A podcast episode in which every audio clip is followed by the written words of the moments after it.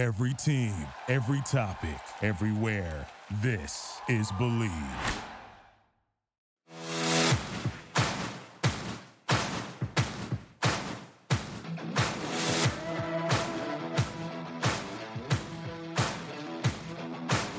Welcome to Bleav in the Ivy League, a look inside the ancient eight teams in the Ivy League and their upcoming games with all of the stats, trends, and analysis that you want to hear.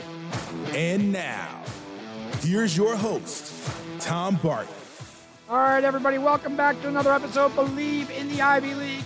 And we are now in Ivy League play. I am your host, Tom Barton from TomBartonSports.com. Go check me out at TomBartonSports.com. Tom Barton Sports over on Twitter, Tom Barton Sports over on the X, Tom Barton Sports over on uh, YouTube, and Tom Barton Sports at gmail.com. Uh, yeah, guys, look, we are rolling right along here, right? We are rolling right along into Ivy League play and sound the alarm. I wish I had an alarm thing. I, that's my own personal one. Sound the alarm. Harvard basketball is in a lot of trouble. We're going to talk about that. We'll talk about how much faith I do still have in some of the teams that maybe getting a little bit of competition this week. We're going to talk about that and the arising from the dead of some of the teams. Look, it's amazing what conference play does, right? Uh, my opinion on a lot of these teams have completely moved, and I thought they would, and I did. I thought that they would. We'll talk about that today. Get into what we have coming up this week. Look, it was a short week, right? So we go back to Martin Luther King Day, and we had a few games here. Um, and I said sound the alarm for Harvard, so we'll start there. Look, Brown beat Harvard in uh, Cambridge 74 72. A game where it wasn't that close. Brown had 41 points at the half. They were up 41 24 at the half, guys. Brown came out like a house on fire and absolutely just dominated Harvard. And now Harvard falls to 0 2 in the Ivies. And I hate to say it, guys. This is a Harvard team. Mack had 18.7 rebounds, four uh, uh, steals. And this is a Harvard team that we looked at before the year. I said I thought that they could be a lot better than most of the pundits. It looks like the pundits were right. Harvard does not look like one of the best four teams in the Ivies. Harvard looks like maybe one of the worst teams in the Ivies. They they really have hit a wall here. And I'm not really sure, you know, what to to make of this past that. I really don't. I mean, Harvard is a spot um, where they still have the talent, but at 0 2 in the Ivies, look, one, two more losses and, and you're done. You don't even have a mathematical shot. I mean, it, it's just, it's bad. It's bad. You can't lose at home. And I don't care about the overreaction. You can't lose at home. You can't lose a game like this. You can't put up, give up 41 points and be down 17 at home. You can't be down 17 at home to Brown. No offense to Brown, but you can't. You can't do that. You can't be down 17 at the half at home. Harvard is in a bad way. Brown, hey, all the credit in the world. They turn around uh, one and one in the Ivies, and you look at Brown and you go, okay, you know, five and twelve. I'm not scared of them. That's one of the reasons why the, the Harvard thing is there. But it's a nice win for them. Now the other teams here uh, that we we had question marks about. I keep saying that I think Cornell can win the Ivies. I've said it all along. I think Cornell is the team that is underrated. Nobody's really paying attention to them. Certainly before the year. Penn was a team that everybody was high on it. I wasn't. I saw holes in Penn's roster. I saw holes in, in what they did. Um, Spinoza good, 12 and 11 that game, but they lost by 17. They lost 77 to 60 in a game that they were up by three.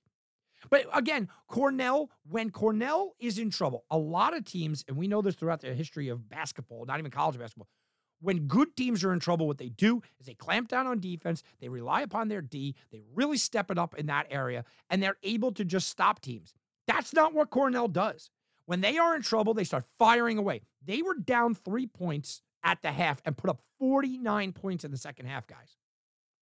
49 points. Now, Penn scored 31 in the first half, 29 in the second half. It wasn't like they were bad, uh, but you got to give Cornell's defense a lot of credit. Look, they sure uh, they held them to 60, but putting up 49, that's what I'm looking at there. The offense of Cornell is just fantastic, and now they're getting defensive stops. They are 2 0 in the Ivies, 12 and 3 after that game.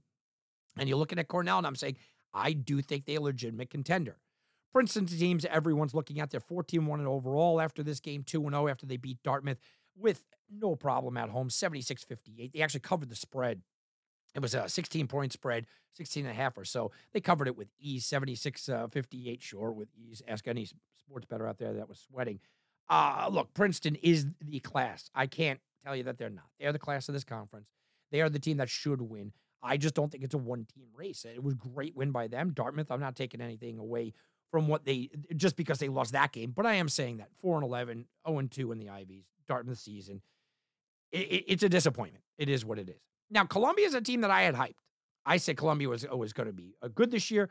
I thought that uh, they were impressing me at the half against Yale, up in Yale, 41 39, looked good. And then Yale did the same thing that Cornell did, exploded for 48 points in the second half, 19 point win, 89 to 70 in that game.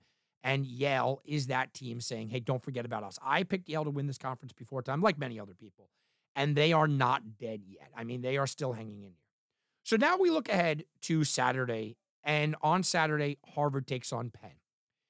It is in uh, you know, Philadelphia.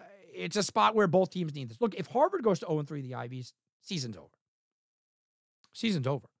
And they I don't see anything from Harvard saying that they can go up or down in their case, down to Philadelphia and win this game. Uh, you have to like Penn in this spot. You have to like Penn rather big in this spot, the way that Harvard's been playing. But if Harvard could somehow pull this win out, send Penn to one and two, Harvard goes to one and two. We know that that you know Dartmouth and Columbia are going to still be in the back of the pack. Brown, all of a sudden you're going, okay, maybe there's a glimmer of hope. Harvard has got to win this game to to save their season, and that is a tall task to ask on the road. Yale against Dartmouth shouldn't be any problem. I'm sure it's going to be a massively inflated line. Yale should travel really well. Yale needs to start showing everybody uh, that the early season hiccups that they had were just nothing but that, nothing but hiccups. No big deal. Don't worry about it. We still have the best player in the conference. We still have the best defensive player in the conference, which they came in uh, thinking that they had. We still have the best coach in the conference, which they came in thinking that they had.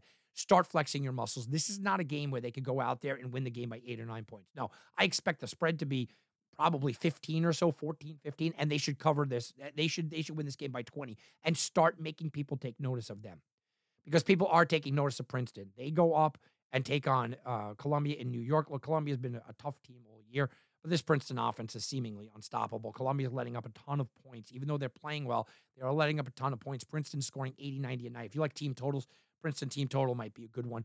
That gym um, might be a little bit difficult for travel because uh, the New York area should be getting a little bit of snow on Friday into Saturday. Maybe that slows them down a little bit, but that's about the only thing that can.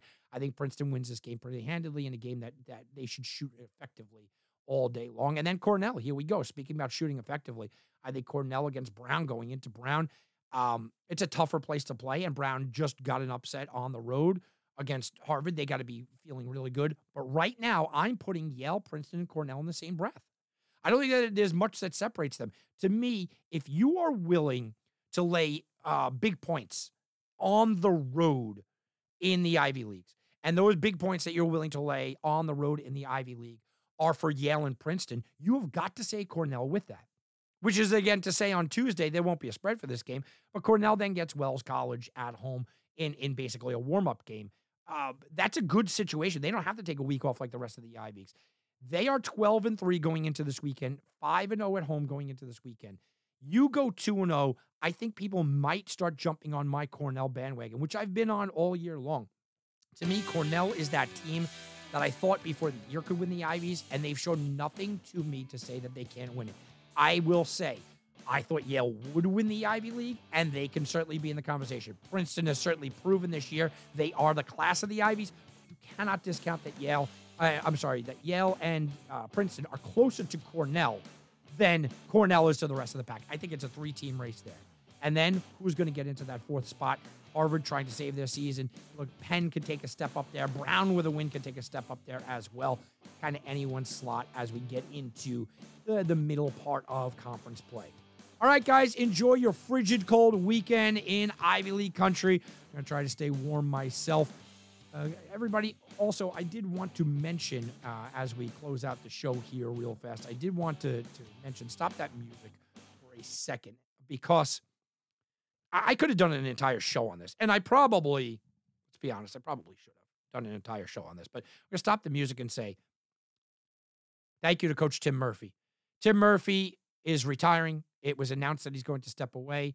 Uh, the Thomas Stephenson family head coach for Harvard football announced his retirement last uh, just late last week. 30 years at the Crimson program, 30 years, the Ivy League all-time wins leader. 30 years as a football head coach. I don't care what level you're at, that's tremendous. 10 time Ivy League champion, eight time New England Coach of the Year. Uh, Murphy had said Harvard University has been a very special place for me and my family. I'm graduating from a profession that not only has been my job, but other than my family and my close friends, it's been my passion and my life for the past 45 years. It's been an incredible honor to be a football coach at Harvard. I'm forever grateful to have the blessed work with so amazing people, starting with thousand student athletes, the 80 plus assistant coaches during my tenure here, remembering everyone. That, that's, I mean, that's, that's Murphy, isn't it? Just an overall great guy.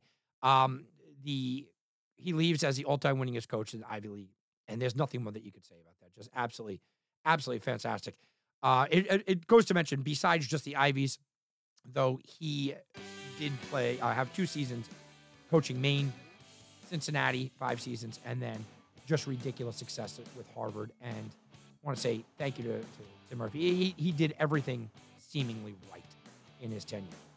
That's how we're going to leave it off. Enjoy your weekend, everybody. Have a very good week. Thank you for listening to Bleav. You can show support to your host by subscribing to the show and giving us a five star rating on your preferred platform. Check us out at Bleav.com and search for B L E A V on YouTube.